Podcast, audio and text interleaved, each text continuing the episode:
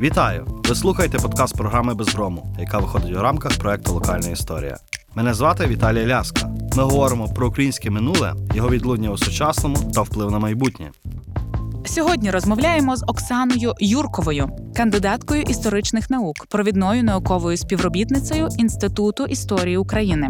У сфері наукових інтересів пані Юркової українська історіографія ХХ століття, іконографія, зокрема візуальні джерела голодомору, антропологія академічного життя, досліджує життя та спадщину Михайла Грушевського, є ініціаторкою та співкоординаторкою електронного архіву Михайла Грушевського.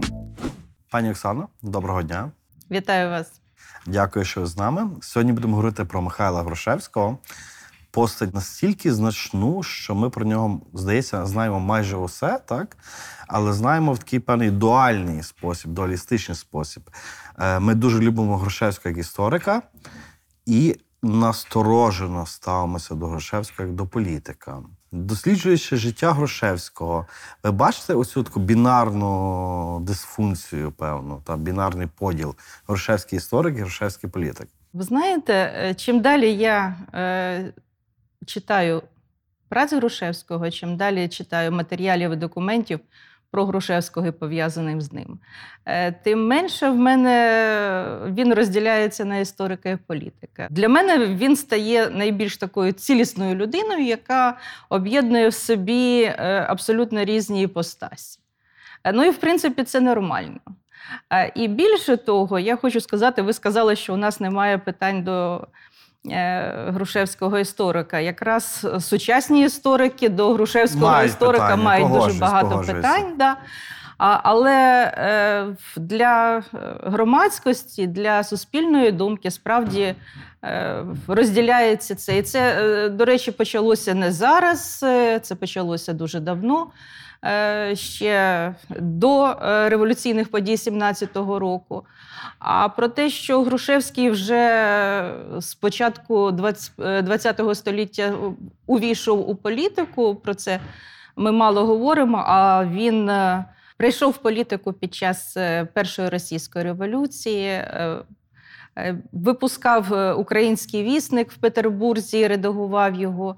Е, Надзвичайно багато робив для освіти народу, тобто через випуск газет для людей, для простих людей, для селян, де він надзвичайно просто писав про різні історичні події. Він входив в політику і він вводив українських селян в політику. Але шлях Грушевського як політика, е, бо навіть як історика такого академічного, так е, він є доволі такий звивистий, так. І одна з тих звивин, ключова, мабуть, мені здається, так вона е, прилягла на Галичину на 90-ті роки, коли Грушевського запросили тут викладати. І я собі з цього періоду таку пам'ятаю фотографію, знимку, де Грушевський виглядає, як наче як Грушевський, але такий дуже інший, молодий, такий стильний хіпстер. Так? От Грушевський Галичина, умовно кажучи, чи дала більше Галичина Грушевському, чи Грушевський дав більше Галичині? Дуже цікаве питання. Е, Мені здається, що Грушевський від початку знав, що він буде професором. От зверніть увагу, навіть той. Я теж е, е, розумію, про яку фотографію ви говорите. Е, е, Грушевський це десь середина 90-х років. Грушевський йде Львовом, у нього в кишені рукопис лежить, і він такий весь справді, справді хіпстерський вигляд. Дуже люблю цю фотку. Е, Мені здається, що е, Грушевський про те, що він буде займатися історією, що він буде професором, знав від самого початку. Е, Недарма він з молоду відрощував собі бороду. Борода це ознака професора, і це було ну, тобто, це свідомий вибір майбутнього шляху. Чи він бачив себе в політичній діяльності? Е, від початку, від того часу, як він приїхав в Галичині? Мабуть, що так. Е, Бо він е, бере активну участь у співпраці з галицькими науковцями. Він долучається до перебудови, до корінної перебудови наукового товариства імені Шевченка. І це ну, справді цікавий час, цікавий період, коли він намагається впровадити в роботу товариства якісь е, нововведення, там, е, е, починає під себе перелаштовувати редагування журналу. Записки НТШ це його заслуга, в принципі. Мені так видається, Ну, то, той, той вигляд, який він, вони мали, який ми зараз бачимо, це справді його заслуга. Тобто, це і пошук фінансування, і співпраця з різними галицькими. Е, Товариствами, партіями, намагання знайти себе в цьому і очолити якийсь рух з іншого боку, це намагання поєднати рух в Галичині з рухом в Великій Україні, повсякчасні контакти. От не дарма ж він е, після першої російської революції, коли стало можливим е, видавати українські видання вже в Києві, переїздить сюди і засновує ще одне товариство Українське наукове товариство. Але як Грушевського сприйняла консервативна Галичина, так? Галичина, яка надто і Франка не особливо сприймала, хоча він свій, так? Так і напевно, що його сприйняли вже після смерти. І як галицьке суспільство, всі галицькі еліти, передусім інтелектуальні, реагували на Грушевського? А по-різному реагували. Е, Спочатку було захоплення, той самий Олександр Барвінський, е, який вітав його. От зараз надрукований е, том листування Барвінського і Грушевського надзвичайно цікавий. Коли Грушевський переїздив до Львова, як Барвінський ним опікувався, там навіть запитував, там, які меблі вас цікавлять, до чого ви звикли. Це справді так, там, який вам матрас купити, яке ліжко вам придбати. Грушевський е, радився з ним в різних справах і побутових, і наукових. А з іншого боку, коли Грушевський почав е, ставати на ноги, міцніше ставати, е, триматися вже на Галицькому ґрунті, то почалося відчуження між Барвінським і Грушевським. І до певної міри вони перервали спілкування, навіть там якісь конфліктні ситуації були. Тобто, все воно настільки живе і настільки цікаве, що в- це треба е, влазити і дуже е, ґрунтовно винчати. Але я мушу сказати, що е, ці перипетії, е, про ці перипетії я знаю багато, але я все-таки більше є фахівцем з е, часу перебування Грушевського в радянській Україні. Та це теж дуже цікаво, так чому Грушевський повірив, це повірив. Але якщо ми говоримо знову ж таки, повертаючись до цього раннього Грушевського, е, то мені завжди видається, що Грушевський важливий не лише історію України Руси, там, тих томах, так, яких ми знаємо. Е, Грушевський міг би залишитися в історії лише за звичайну схему руської історії. Е, Це те, що лежало на поверхні, так, наче всі це розуміли, так? але Грушевський породив якийсь певний гран наратив. От е, сучасне ставлення істориків до спадщини Грушевського, бо ми дуже часто любимо критикувати зараз. Негація, нехтування, це народник, це в нього свій там е, міт е, історії країни. Але наскільки спадок Грушевського визначає нас? Надзвичайно багато визначає. Крім того, я хочу сказати, що крім схеми історії української України, е, яку ми зараз дуже часто цитуємо, використовуємо, і за схемою якого власне у нас будується історія значною мірою. Грушевський ще так само склав і дав методологічні вказівки для археологічних досліджень, для етнографічних досліджень. Для І це- краєзнавчих досліджень, в тім числі. Само так, так, собою, так. Да. Причому це якраз е, початок ХХ століття, і це надзвичайно цікаво. Е, Звичайно, зараз у нас до у професійних істориків до багатьох концепцій Грушевського є питання. З'явилися нові джерела, ми інакше їх трактуємо. Це нормальний процес. Але з іншого боку, ну на тому, що написав Грушевський, ґрунтується дуже багато праць, і недарма в радянські часи е, багато істориків е, переписували історію України Грушевського, яку вони діставали в спецхранах, але не посилались на Грушевського. Ну, такий був. Компроміс згадувати в Україні про Грушевського було не комільфо і абсолютно не віталося. Е, Хіба що тільки в Дніпропетровську і в Харкові можна було почитати е, томи історії України Руси. В Києві цього було зробити неможливо. Верніше, можна було зробити, Але але, але в спецхрані ні. Ви могли це зробити, але для того вам потрібно було пройти перевірку КГБ, і тоді ви отримували Да, доступ кіл, кіл пекла, до так званого спецхрану, де були оці томи історії України Руси. Водночас в Москві і в Ленінграді читати Грушевського, посилатись на Грушевського Можна можна, було. було. абсолютно спокійно. А чому е, Союз забороняв Грушевського? Це через історію чи через політику? Е, Я думаю, що це пов'язано і з тим, і з тим. Е, З одного боку, це Тавро, буржуазний націоналістичний історик. Е, З іншого боку, це голова Української центральної ради, і все, що пов'язано з створенням незалежної України, проголошенням четвертого універсалу, е, з всіма тими перипетіями, які відбувалися. Ну і знову ж таки дуже непросте це перебування Грушевського і в Києві після повернення з еміграції, е, і вже останні роки його життя в Москві, коли він був змушений йти на певні компроміси, щоб е, його е, не чіпали, не арештовували в черговий раз, не засуджували. І наскільки відомо, Е, те, що він не міг повернутися до Києва, це було однією з угод е, з владою е, для того, щоб він міг принаймні е, більш-менш спокійно жити в Москві. Як Грушевський взагалі міг опинитися на чолі Центральної Ради? Це ж абсолютно фантастична історія. Його вибрали, коли він не був в Києві. Його чекали. Для чого чекати Грушевського? Чому саме він? Претендентів, очевидно, було доволі багато. Оце якраз те, про що я говорила е, раніше, що він прийшов в політику значно раніше, ніж в 17-му році. Ім'я його було настільки відомо, саме як політичного діяча, що його обрали головою Центральної Ради. Е, В той час Грушевський був у Москві, е, він був на засланні. Лютнева революція його звільнила, і саме завдяки лютневій революції він зміг, зміг повернутися до Києва.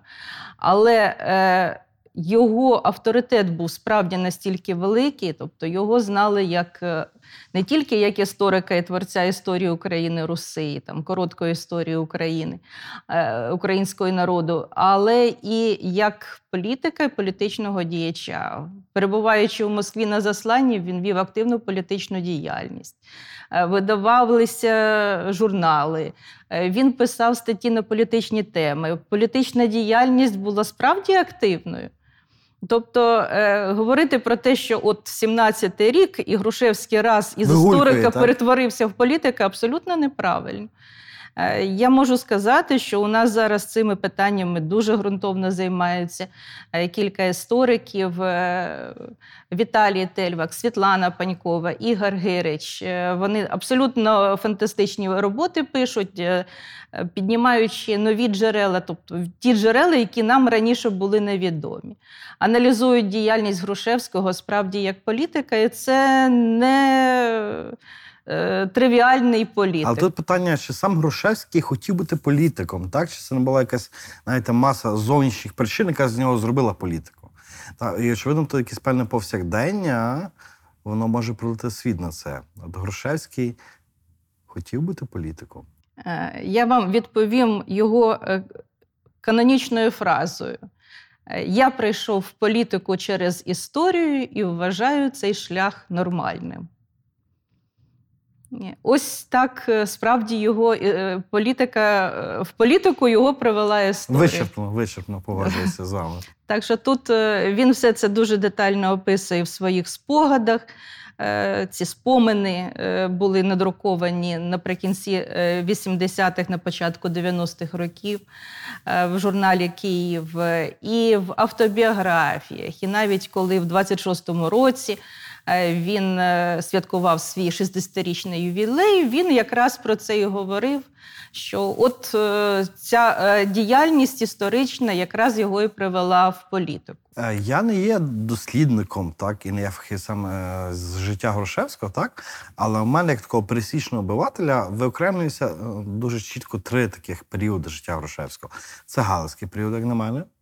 Це період доби національних е, змагань, революції, так? І період е, третій, період, напевно, що найбільш такий сумний період, е, коли Грушевський повернувся до Радянського Союзу. Е, Але тут дуже цікаво, що той певний хіатус, так, між Грушевським доби УНР і Грушевським 24-го року, так, розумію, в 24-му році повернувся. 24-му, Так. так. От що Грушевський робив між оборонним 19 і 24 роком? Стосовно спочатку е, періодизації його життя, я би виділила дитинство і навчання. Холм, так? Е, Холм, Ставрополь, е, Владикавказ, Тифліс. Тифліс. Це плюс це перебування влітку в Україні у бабусів, дідусів. В Северинівці це недалеко під Києвом, це знайомлення з е, побутом українських Такий селян. романтизм певний, так. Е, Навчання зустрів. в університеті в Київському, знову ж таки, політична діяльність, залучення е, до різних таких українських проєктів, Косинський, ну, спілкування з Антоновичем, Громадівці. Е, Це теж впливало на його діяльність. Потім оцей період Галицький, як ви кажете. Причому це так він переїхав в 1894-му і був до 1914 року. Це, Ну, Це 20 величезно, років. так. 20 років це великий період. Це розбудова наукового товариства, це участь в різних політичних проєктах, е, Та, написання історії України партія, Руси. Е, Знову ж таки, оця е, схема історії. Це е, абсолютно така е, діяльність і наукова, політична, науково-просвітницька, е, виступи із публікаціями для народу. Де, ну, от, е, е, я розумію, що для пересічного читача зараз е, читати і гортати сторінки історії України Руси це важко. Особливо перші томи, які ріснять галицизмами. Ну, для надніпрянців е, ця мова абсолютно незвична. Пізніше він виписався. Е, І його е, останні роботи справді дуже легко читаються і дуже захопливо. Але для народу він писав взагалі дуже е, простими словами, дуже чітко викладав свою думку. Я тут вас переб'ю, так? От знову ж таки, ми згадуємо цей вплив Галичини на Грушевського, так? От наскільки би міг бути Грушевський, так, випускник там Тифліського університету, уродженець Холму, Київського університету, Київського, так? Тифліська гімназія. Тифліська гімназія, так? От наскільки він міг бути Грушевським без Галичини? Ну, 20 років життя. 20 20 років життя не лише продуктивного, там, науково-політичного, але 20 років життя, в принципі, в доволі сприятливих навіть сімейних, побутових умовах. Сімейні побутові умови він створював сам справді в Галичині. Він у Львові е, він знайшов собі дружину, одружився у скалі. Е, Він збудував собі будинок, е, віла. Зараз там музей Грушевського у Львові. Я знову вчергово відволікусь е, від періодизації життя Михайла Сергійовича. Е, Ми зараз е, з колегами створюємо електронний архів Михайла Грушевського. Ми намагаємося зібрати в електронному вигляді всі документи, які пов'язані з Грушевським, і описати їх. І от ми запровадили такий досить цікавий е, принцип подокументного опису. Е, З кожного документу, ну в основному це листування, виписуються імена, які згадуються в цих листах. Адресати, Е, так? І складаються. Ні, ну тобто, от, е, Кому писав і хто писав, писав, про що кого писав, згадував. Е, Складається неймовірна картина, і е, архів Грушевського перетворюється на архів доби Грушевського. Тобто це кінець 19-го, початок 20-го століття. Сидячи у Львові, Грушевський листувався ну, з сотнями людей, як в Галичині, е, за кордоном, е, так і в Російській імперії, в Києві на території України. І це листування було надзвичайно інтенсивним. Е, Тобто казати, що от тільки Галичина впливала, це, мабуть, не Так, можна. Я вам але, по- поясню, чому я так говорю. Знаєте, Е, бо Галичина має певну свою месіанськість е, в контексті цього е, на тлі цього П'ємонту, так, які будували галичани, але за допомогою дніпрянців.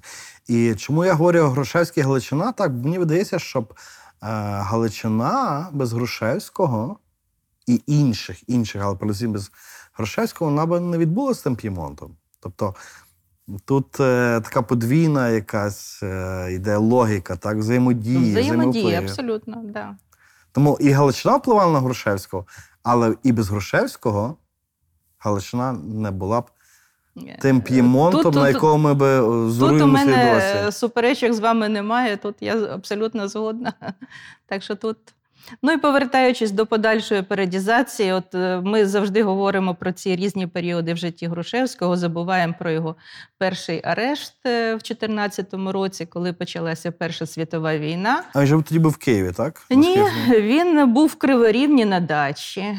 Е, Знову ж таки, він збудував собі дачу в Криворівні. Цей будинок під час Першої світової був зруйнований. Е, В 90-х роках е, цей е, будинок реконструювали. Зараз там теж знаходиться музей Грушевського в Криворівні. Грушевський підданий Російської імперії. Перебуває на території Австро-Угорщини. І приходять російські І от, війська, так, е, лінія фронту. Він йому потрібно повертатися. Він дуже таким довгим шляхом повертається в Київ з родиною через Румунію. Там окрема детективна історія.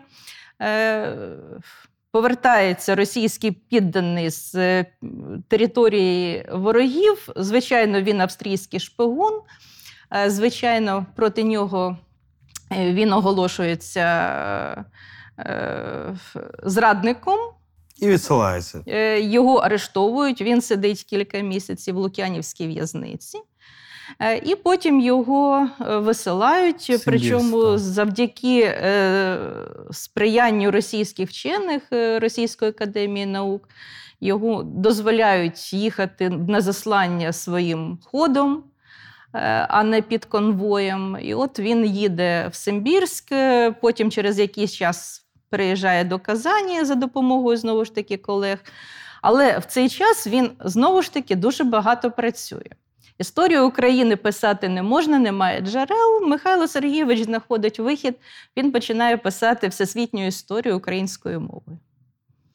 Тобто він написав чотири томи історії Украї... всесвітньої історії від е, стародавнього світу до сучасності. Е, Знову ж таки, е, з точки зору сучасного студента історичного факультету, це, ну скажімо так, абетка. Хрестоматія. Да. така, А- але, але для е, тогочасного читача всесвітня історія українською мовою е, взагалі неймовірна річ і фантастична. Е, Ви згадали про цей спадок Грушевського, так? От ем, 11 томів історії України Руси. Е, Для мене завжди було таке питання. е, Десять томів. 10 томів. 10 Так, 11 не вийшло, так? І 11, чи 12 в перспективі. Ні, це ви 15? плутаєтесь.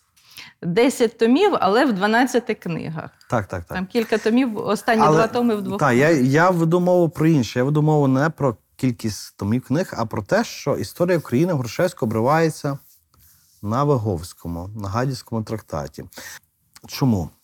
Це е, брак часу, чи це от брак е, от того розуміння історії України, от, що народницький міф так він себе вичерпує, там, козацький міф. Е, Мені здається, що це брак часу, е, відсутність е, можливості далі працювати над історією України Руси після 1930 року. Але чи Грушевський як історик міг описати себе як Грушевського як політика? Об'єктивно. Ну, тобто, то йдеться, що він би затягнув. він себе з кимось ототожнював, з якимось Чи він би історичним затягнув, е, скажімо так, оцю історію країни на національні змагання, і наскільки він би міг оцінити це з свого боку? Тут питання об'єктивності історика, неопередженості.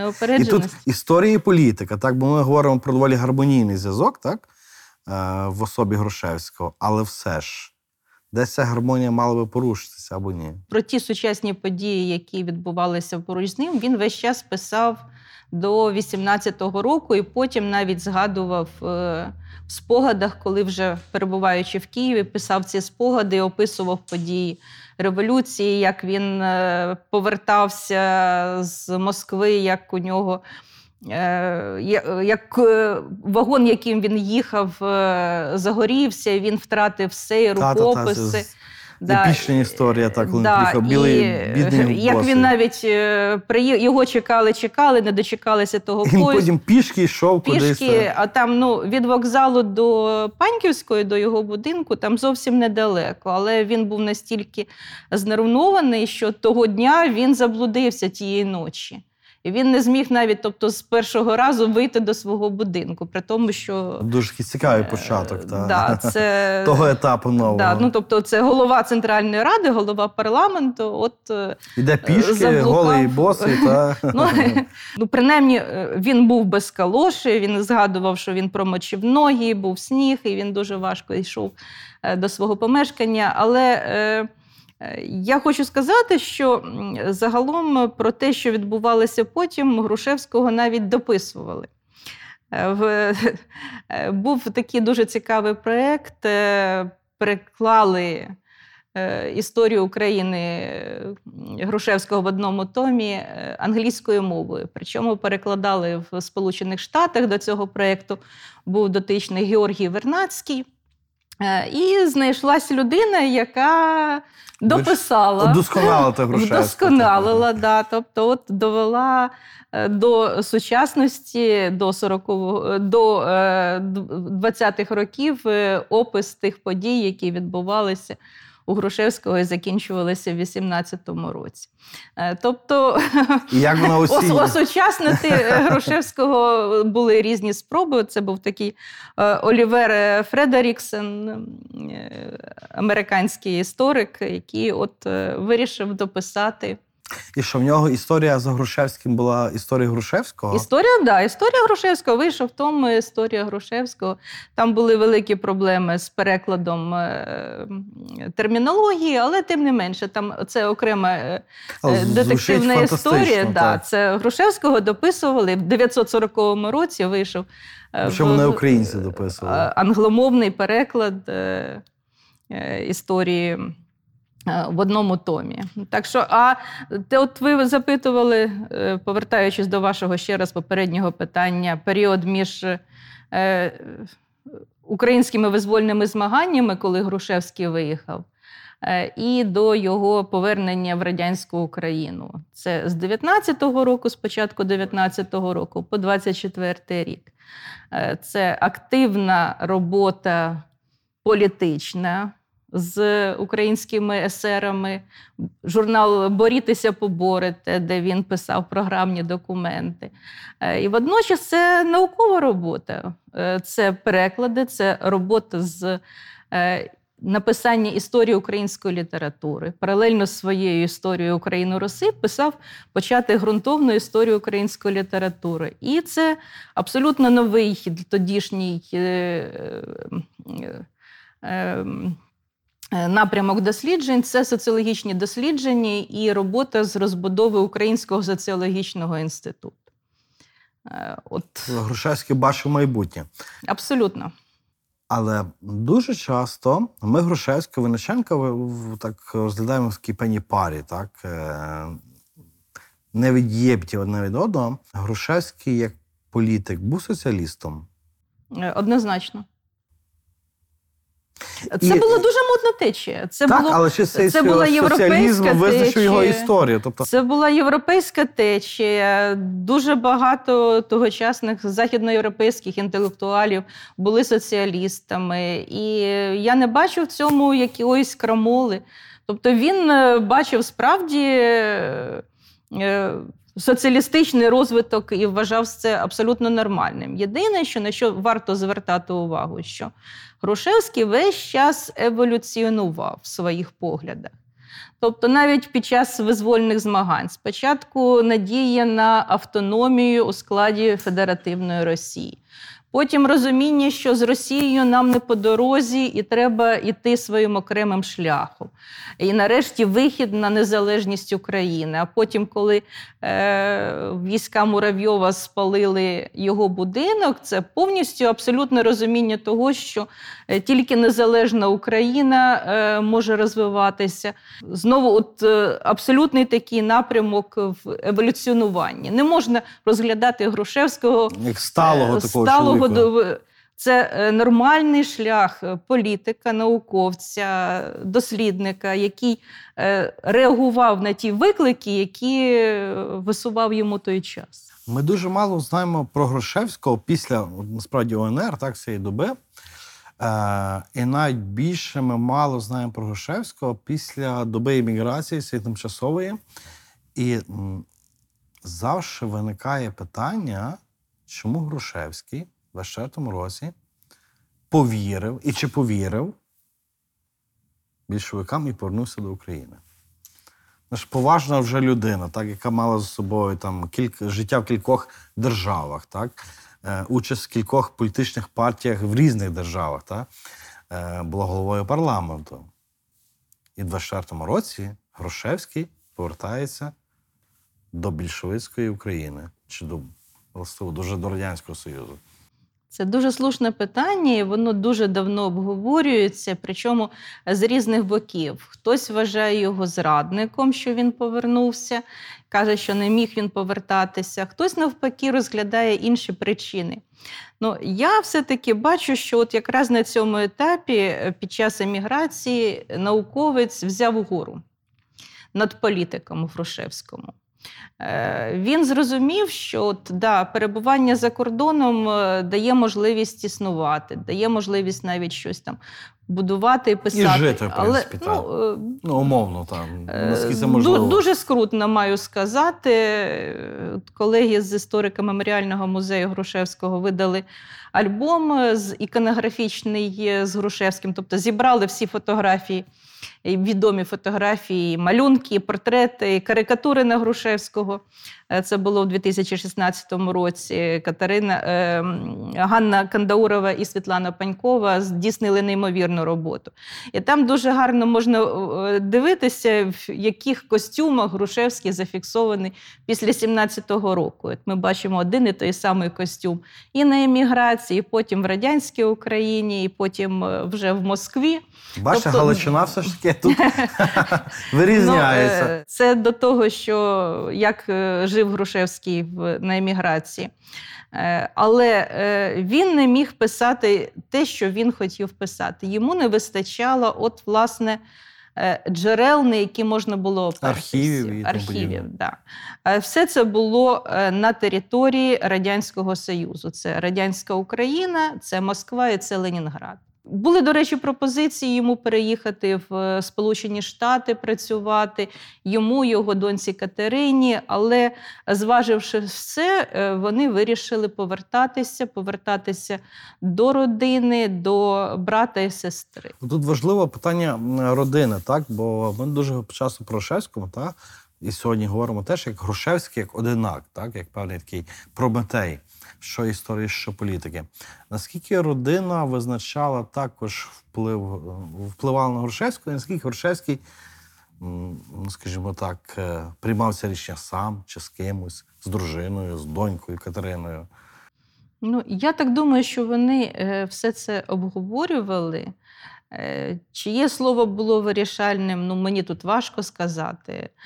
От, але те, що дуже часто Марія Сильвестрівна, дружина Грушевського, писала за нього листи чи виконувала якісь його доручення. та, та, та. Так само його донька Катерина е, вже в дорослому віці допомагала батьку, так само е, писала за нього листи, чи писала від імені усієї родини, е, вичитувала верстки. Ну і знову ж таки її. Такі визначна робота це підготовка останнього тому історії України Руси вже після смерті Грушевського. Е, Другу частину, десятий том, вона вже випустила в 36-му році. Вже посмертно. Вже по смерті, да. тобто довела до кінця цю роботу.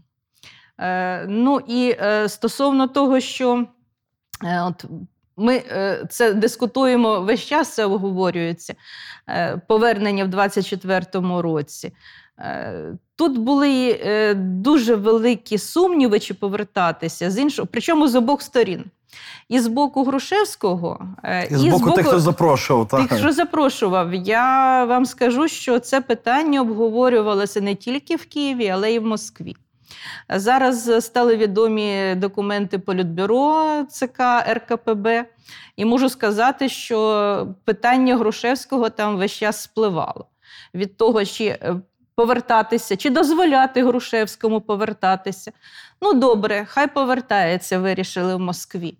Е, В Києві продублювали, верніше, не в Києві, а в Харкові, в тодішній столиці, продублювали це рішення, що хай Грушевський повертається до е, Києва, е, до України. Але знову ж таки повертається, але під нагляд.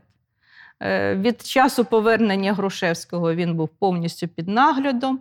Навколо нього було купа різних е, сексотів, які доповідали про його зв'язки, його контакти. За ним періодично е, стежили і фіксували, куди він ходить, з ким зустрічається. Ну, тобто, це таке життя під ковпаком постійним, але водночас ну, надзвичайно продуктивне життя. Отут цікаво. Ем, Грушевський Великій Україні 24-го року.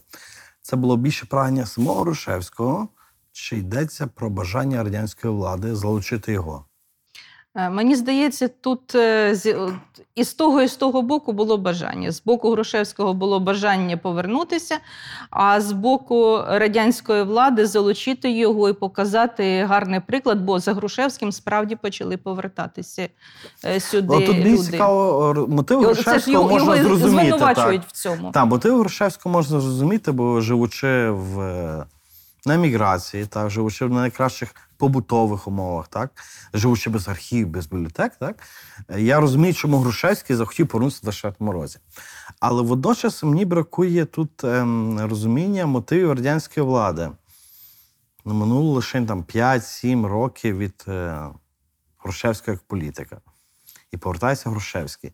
Як це пояснити? Ну, кого ми повернули? Ворога народу чи професора? Е, Я так думаю, що е, був розрахунок на те, що е, разом з Грушевським повернуться інші люди, які в яких була радянська влада зацікавлена. Е, А для чого їм були ці інші люди? Не вистачало. М, Бракувало кадрів, як казав Е, Сталін, так? Так, звичайно, це ж не дарма дуже багато іноземних спеціалістів запрошували. Так само тут, е, якщо подивитись на ті посади, які займали люди, які щойно були в еміграції, повернулися, це дуже високі посади. Е, Це посади в уряді, це посади на керівних е, е, місцях в різних установах. Е, Це справді вони зіграли дуже велику роль. Ну і крім того, вони повірили в те, що от там відбувається українізація, е, наче радянська влада стає е, ближчою до людей. Це є українське. Стає українською, да. І тут, е, ну, певним чином, можливо, наївність. Е, Це ми зараз такі вже зараз розумні, що знаємо, чим, чим все це завершилося. А тоді, можливо, якісь е, певні розрахунки, можливо, е, якісь домовленості, про які ми, Ми зараз не знаємо. знаємо, да, але які очевидно існували, бо е, певні, е, якісь певні домовленості, очевидно, були. До Грушевський повернувся в радянську Україну як хто? Як професор? Як академік. академік. Е, Він його обрали знову ж таки з дозволу е, радянської влади. Його обрали академіком Всеукраїнської академії наук. Е, Він повертається Це знову ж таки заочно було, так? заочно. Так Як само з Центральної Ну, ради. Таке дуже цікаві. Ну, в академії наук взагалі дуже багато виборів відбувалося заочно. Людини тільки запитували, чи не проти ви, щоб вас обрали. Е, Грушевський, який відмовився бути академіком за Скоропадського, е, тут за радянської влади він погодився. Е, І от Дуже цікаво. чому, чому цікаво? я розумію, що Грушевський був політичним супротивником Скоропадського, але М, Тут е, Так, він але- був головою Центральної ради. Тут е, переворот е, прийшов до влади Скоропадський. Почалася розбудова Академії наук. Грушевського яку очолив Вернадський, в принципі, ну, ну але то, та, то цікаво. От Все ж. його запрошували взяти участь в підготовці цих планів, тим більше, що наукове товариство імені Шевченка і Українське наукове товариство в Києві це е, такі. Е, Передакадемічні організації, і коли вже потім вже в радянській Україні Грушевський писав про Академію наук, він завжди згадував, що е, Академія наук в Україні в 18-му році за Скоропадського стало можливим лише за умови існування НТШ і за умови існування Українського наукового товариства в Києві. От, і це весь час підкреслювалася ця тяглість академічної традиції. От розумієте, тут е, навіть питання з повсякдення. Як Грушевський повернувся, я не знаю, чи на Паньківську, так? На Банківську. На Паньківську. На так? Панківську вулицю. Панківську, Да. так? Але ж це ж була подія, напевно, це ж фурор. Е, Він повернувся, його зустріли карикатурами е, в радянській пресі. Е, В закордонній пресі за кордоном е, це сприйняли справді як е, зраду інтересів імміграції. Це дуже такі поширені тези були.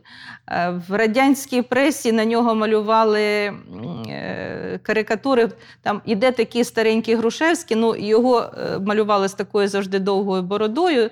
Тобто помилитися, хто це намальований, Важко, було так. неможливо. Е, І який тягне під пахвами чи там на возику купу томів, на яких написана історія України Руси. Тобто його сприймали, що він повертається писати е, історію України. Але водночас е, були публікації про те, що Грушевський.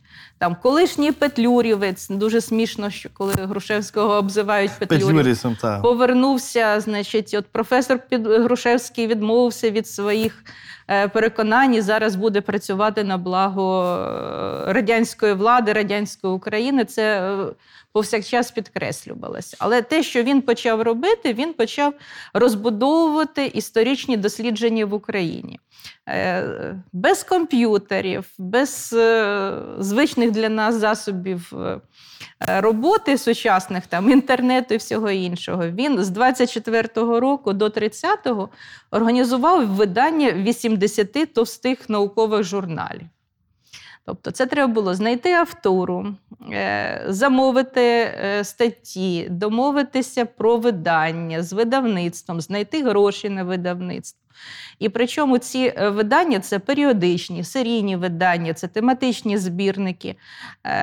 Вони досі їх дуже часто використовують, і вони не втратили своє значення до сьогодні. Тобто він пожвавив е, історичний рух. Більше того, він е, організував е, роботу кількох комісій. Він планував створити історичний інститут. Ну, не вдалося. Планував створити етнологічний ін- інститут так званої примітивної культури. Це сучасною мовою етнологічні студії. Не вдалося, хоча теж обіцяли, обіцяли, але не вийшло. Е, Все це е, там об'єднання е, більше 200 науковців в різних комісіях.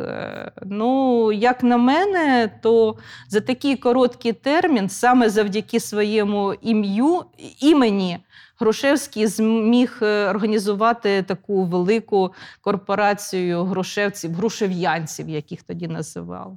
Тобто Грушевський за 6 років повернення, так?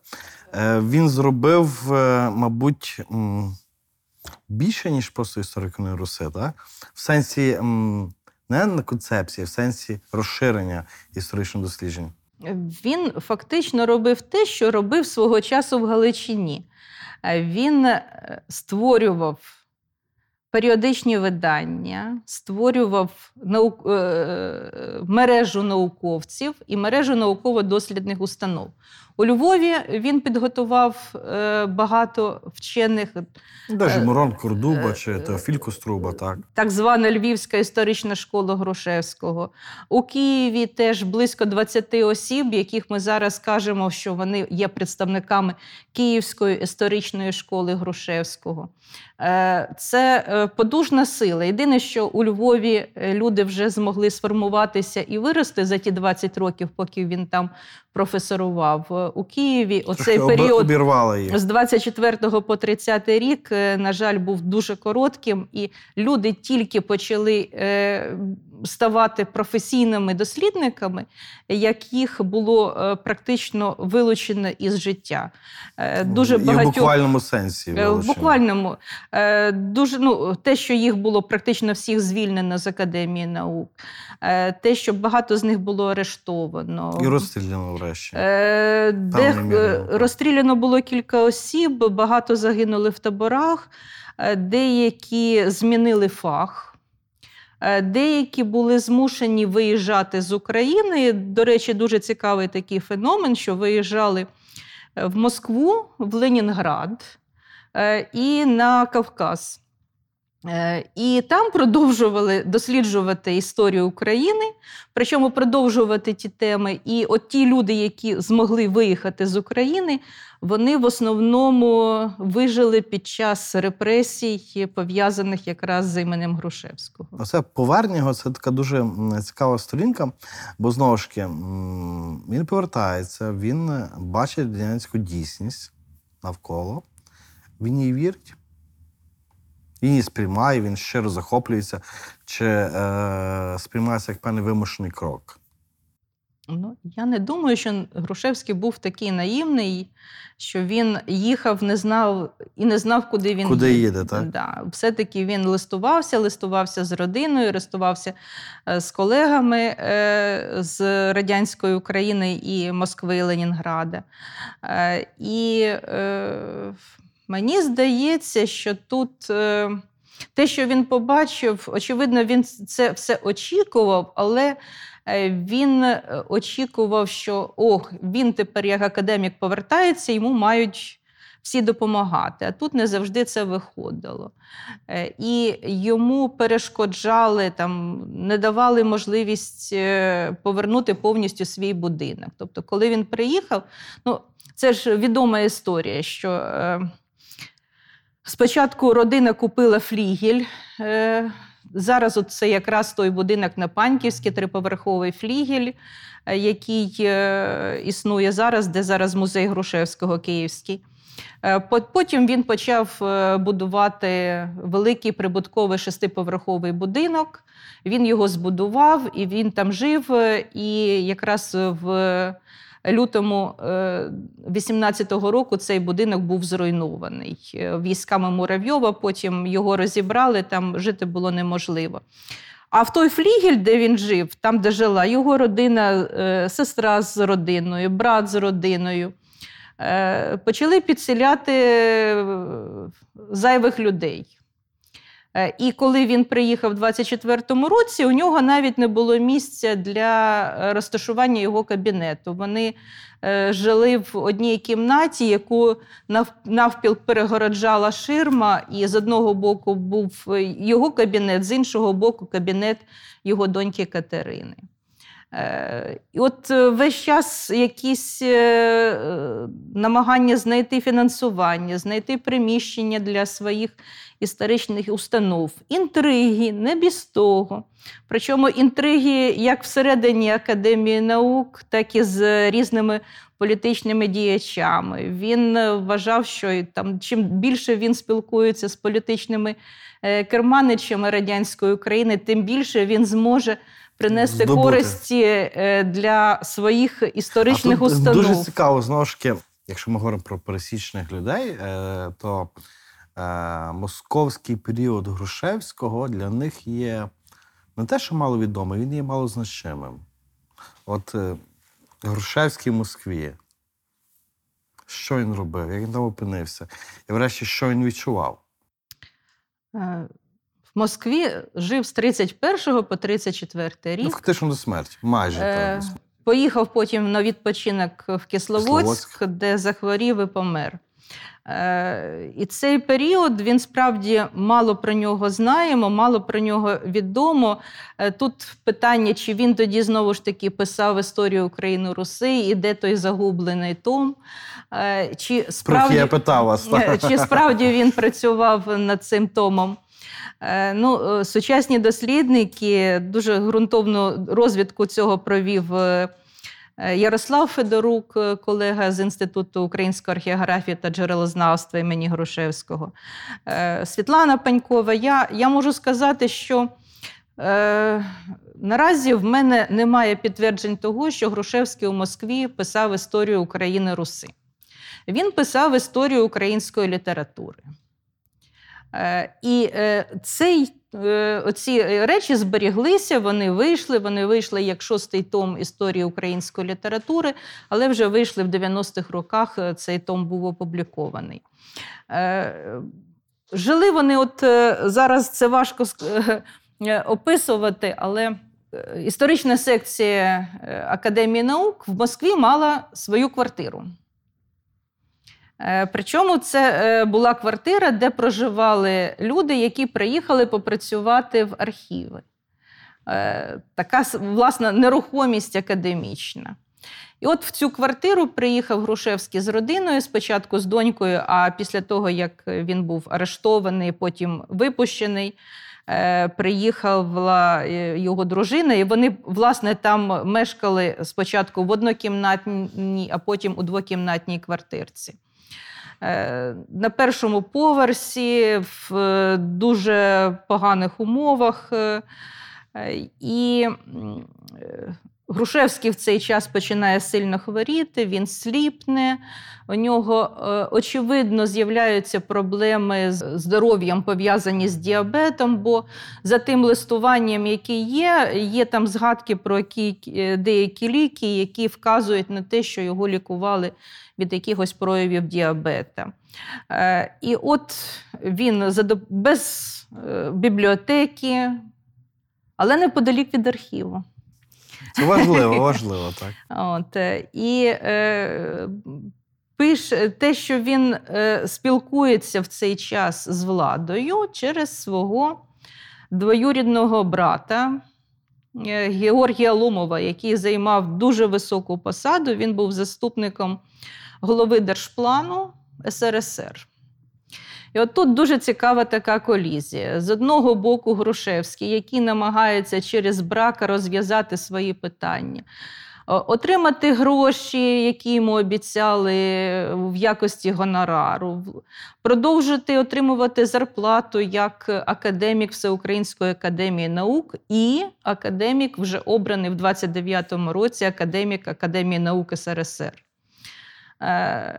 І з іншого боку, через цього Георгія Ломова відбувається зворотній зв'язок. Йому, е, наскільки я можу зараз казати, що через Ломова спускаються вказівки, що варто робити Грушевському, як йому треба домовлятися і що з ним треба робити. Як ми треба адаптуватися, так, Е, ще раз. Писати листи, які листи він має написати для закордонних дослідників, е, пояснити свою ситуацію. А наскільки Грушевський був піддатлом до того, так? Бо це ж йдеться певною мірою ем, така система навіть через двоюрідного брата адаптації, акультурації до радянського суспільства. Наскільки він був податливим, це, мабуть, можна сказати лише у зв'язку з його другим арештом. Перший арешт, пам'ятаєте, був е, в Російській імперії, другий арешт. Е, Це березень 31-го року. Його арештовують. В Москві привозять в Харків допити, його змушують писати е, е, листи і пояснення, що він робив, як він себе буде вести. Його звинувачують в тому, що він очолює так званий Український національний центр. Наці... е, Ну, ще одна сфальсифікована сфальсифі- справа, так. сфальсифікована Як справа ОГПУ. Союз спілка визвольної України. Е, ну, Це інша, це інша справа. Так, це, але, це ну, паралельно одні, так. А в архіві зберіглися всі ці кілька е, варіантів, які писав Грушевський. Спочатку довгий лист, потім короткий, потім ще менш короткий. Тобто, де він описує свою політичну позицію і висловлює те, що він лояльний до радянської влади науковець, і просить дати йому можливість далі працювати саме в науці. Але Грушевський так і не став радянською людиною, правда ж? Такою Він не став, типовою. е, е, але, але те, що була певна домовленість про те, що він та, та. е, дає зобов'язання не виступати проти радянської влади, і І це, він цього дотримувався. Е, ну, в 31-34 роках він це дотримувався. Справді він виконував.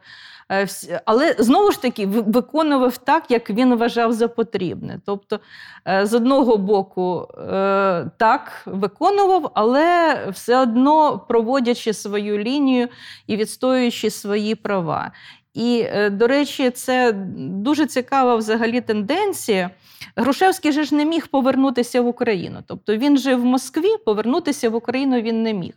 Він просив дати можливість йому повернутися, але йому не дозволяли. І це е, цікава практика, особливо якщо згадати, що в Москві з 26-го року так само. В такому так званому почесному вигнанні жив Довнер Запольський, Митрофан Довнер Запольський. Е, Це інший відомий дослідник. е, Він багато працював у Києві. Е, Білоруси його вважають батьком білоруської історіографії. В 26-му році є постанова Політбюро ЦК Компартії Білорусі про те, що Довнер Запольський має залишити Мінськ і жити в Москві. Москві. Стосовно Грушевського, такої відкритої постанови ми Не було. наразі не маємо. Тобто, можливо, вона і є, можливо, вона була, але як документ ми поки що такого документа не бачили. Але те, що така заборона йому повертатися в Київ е, однозначно була, це немає сумніву. 34 рік Кисловодськ, е, згадкова історія. Е, Грошевського вбив цей карбункул, чи, чи все ж таки можемо собі додумувати якісь речі? До- до- Дотичність радянських спецслужб, зокрема. Е, Ви знаєте, я все-таки е, не прихильниця різних таких конспірологічних теорій. Я все-таки думаю, що Грушевського вбив карбункул і всі супутні хвороби, які на той час у нього були, включаючи, очевидно, діабет, який ну, тоді не був діагностований, чи на який не звертали уваги, чи його так інакше, не наз... інакше називали. Е, Плюс некваліфікована медич- медицина, так. е, медична допомога. Тобто е, те, що його оперував некваліфікований хірург, очевидно, призвело до зараження крові І інфекції та- і далі інфекції, супутнього, так. Він помер. Е, Можу сказати, що радянські спецслужби не засмутилися від того, що Грушевський помер. Це однозначно, е, але я не думаю. За Грушевським наглядали. Так, тут ми ці документи маємо, що перебува- перебування в Москві е, він був під наглядом. Навіть є така цікава інформація, що е, в травні 34-го року, за півроку до смерті Грушевського, поширились чутки, що Грушевський намагається втекти, втекти за кордон. Причому там вибудовувалась така цікава історія, що він має поїхати в Ленінград, а потім переїхати, перейти в кордон е, з Фінляндією. так, да. І Е, І, І там далі, е, почалися, значить, е, в Москві, в Ленінграді, в Києві, в Харкові підняли всю мережу інформаторів. До Грушевського почали спеціально підсилати агентів, щоб вони З'ясувати, чи не з'ясували- хоче він до фіні. Так, це правда. Да. Ну і така є в його справі формулярі на Грушевського. Ставимо кнопку на телефон. Це означає, що телефон Грушевського поставили на прослуховування. Да. Ну, е, на жаль, у цих матеріалів е, е, прослуховування в справі немає, але цікаво було б оце ставимо кнопку на телефон. Це було, тобто Грушевський був під наглядом повсякчас, е, його контролювали. Е, так само, як і дуже багатьох інтелектуалів того часу в, той, в тій самій Москві. Тобто там ті, хто жили поруч е, з Грушевським і з якими він контактував, так само були під наглядом. Це навіть ну, це зрозуміло. Е, І, е, ну, але знову ж таки, наш народ любить красиві такі історії і дуже багато таких вигаданок е, стосовно того, що от спеціально Грушевського вбили. Ну так, наш народ любить білі страждання і водночас любить героїв. Так? В тому класичному канонічному варіанті м, українського героїзму, так, Грушевський не постає героєм. Так? Чи ми можемо говорити про спадок Грушевського, як він нас визначає зараз? Що Грушевський лишив по собі? Ну, мені здається, на рівні що- ідей, так? не на рівні книжок, так? великих томів і там кількох томів, на рівні ідей. Е, Ви знаєте, е, я хочу сказати, що можливо, от те, що Грушевський помер не героєм, е, можливо, з перспективи 34-го року так воно і виглядає. Але те, як е, почали піднімати ім'я Грушевського вже в е, незалежній Україні, він тоді справді, особливо на початку 90-х років, перетворився на героя. Це справді так. Е, і, е, е, до речі, от якраз згадався цей. е, е, Ми зараз в музеї Майдану. Е, Дуже вдала карикатура Юрія Журавля. е, Там, де е, е, зроблена в часі Майдану, і якраз е, асоціація про ті події, які відбувалися на вулиці Грушевського. І там іде Михайло Сергійович Грушевський і під пахвою несе в руках несе шини. Е, і це от е, таке осучаснення Грушевського. Грушевський на Майдані перетворився на ще одного героя з шинами.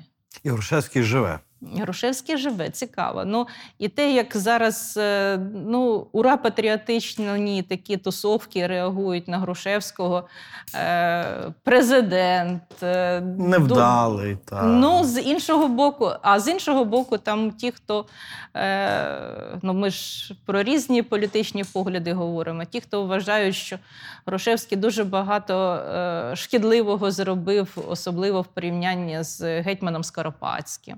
Ну так, процес ставлення соціалізму, державництва, так. Да. А водночас е, ті ідеї, які е, Грушевський е, висловлював, ми ж до них зараз повертаємось. Та, і тому що вони україноцентричні, передусім. От.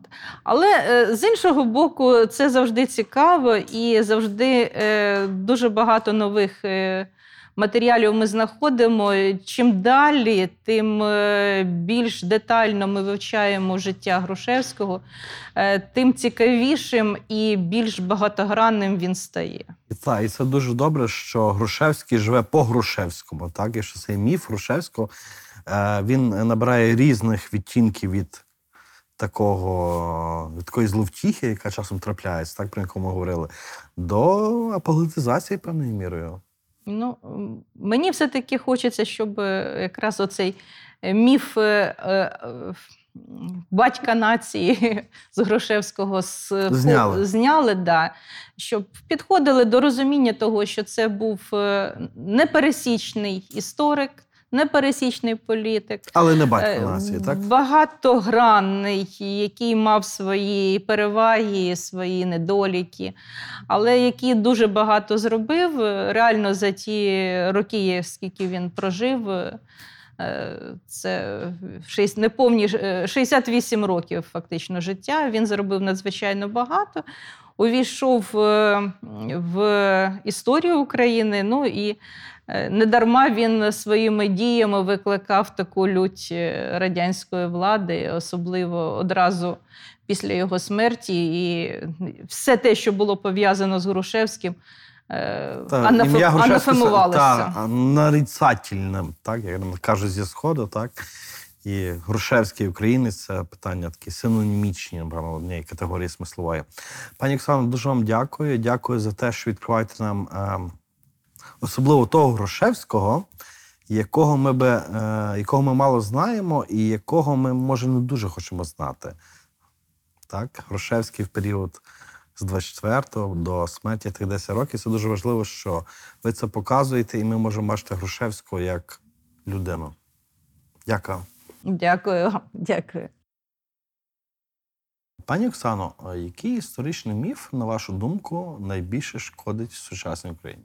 Я взагалі проти міфів. От е, мені, наприклад, е, до мене зверталися проконсультувати фільм е, про е, так званий з'їзд кобзарів, яких потім розстріляли Так, так. Е, під Харковом. Да. коли, коли я сказала, що такого з'їзду не було, Як ви і- могли так сказати? Да, ну до мене більше не зверталися в консуль- в консультації. Вони, по-перше, загинули в голодомор, бо вони були найменш захищеними серед е, усіх селян. Їх Е, обмежувалося Е, паспортна система. Так, ті, хто вижили, їх потім репресували, але їх репресували поодинці. Збирати всіх і влаштовувати якийсь Армагеддон е, з. Там З масовими да, ну, 300 спартанців, 300 кобзарів, е, це зрозуміло. От, але е, ну, можна казати про сучасні міфи, пов'язані зі Сходом України, з Донбасом, з Кримом, той самий про е, території, які віддали, Україна віддала. Російській Федерації мається на увазі Таганрог, потім що там Хрущов віддав Крим. Е, Але Як міш, мішок картоплі, так? Завжди Да, так я просто до того, що е, цих міфів справді дуже багато. Е, І от той проєкт, який в 2014 році почав колега Кирило. Галушка, до якого я долучилася з самого початку, він справді тоді вистрелив і він часі. спрацював там, де. Е, Йшло коротке формулювання міфів, і така сама коротка, е, коротка відповідь, що да, міф, але все було абсолютно не так, як там написано. Е, Пані То Оксано, це, це а- а яка ключова подія змінила хід української історії? Буду не оригінальною, скажу про телеграму депутата Бублікова. Те, що не знаєте. Я напружився. Коли почалася в Петрограді літнева революція, е, інформація практично не розповсюджувалася. Тобто е, тоді інформація розповсюджувалася е, телеграфом і залізницями, але її не давали розповсюджувати, щоб не виносити інформацію за межами Петрограда. Тобто щось відбувається, а Але вся там- Росія так. абсолютно спокійно живе далі, ніхто І? нічого не знає. Телеграма. От, і от е, прийшов час, коли депутат Бубліков все-таки дав телеграму І по повідомив. залізничних, да, і проінформував про ті події. І почалося. І почалося, да. Тобто люди дізналися про те, що відбувається, е, про те, що революційні події, про відречення Миколи II від престолу. Е, і тут в Києві почалося. Е, Ну, те, що почалося, та, те, що 17, е, 17 рік, коли почали збиратися, почали думати, що робити далі. І от воно так закрутилося. Тобто, мабуть, все одно ми повертаємося до цієї дати 17-го року, але переносимо акцент е, на ті події, які почали Вже розгортатися. трапилося в 17-18 році. так. 18-му, да. Е, Пані Оксано, а хто з українців відіграв важливу роль в нашому минулому, але про нього ми або мало знаємо, або не знаємо взагалі нічого? Е, Гнат Хоткевич, е, Микола е, Полос, діячі, українські діячі, про яких початку першої половини і початку і першої половини ХХ століття, які були репресовані, і імена яких лише зараз повертаються до читача. Пані Оксано, а чому історія важлива? Я не знаю, е, як інші відповідатимуть, але е, я дуже часто себе зараз ловлю е, на думці, коли я читаю про ті події, що відбуваються в Україні, що я про це вже десь читала. Дежавю таке Дежавю легке, та? постійне. І, е, наприклад, коли почався Майдан, от ця атмосфера е, весь час якісь були асоціації із е, 17-м роком, із подіями національно-визвольних змагань. Пані Оксано, за Володимиром Вониченком, колегою так, е, е, Михайла Грушевського, українську історію неможливо читати без брому. От наскільки оцей стереотип нації жертви визначає нас зараз, і чи може визначати нас у майбутньому? Визначає до певної міри, але в майбутньому, я сподіваюся, історики переламають цей напрямок, тому що зараз дуже багато робиться про того, ну, щоб розказувати людям про героїчні події, які відбувалися в нашій е, е, державі. І навіть про той самий голодомор ми почали казати, говорити не тільки про ті е, колосальні жертви, Але й про повстання. але й про Про повстання, спротив, та. про великий спротив, який е, чинився цим діям. І очевидно, що жертв було би значно більше, якби, Якби? цього спротиву не було.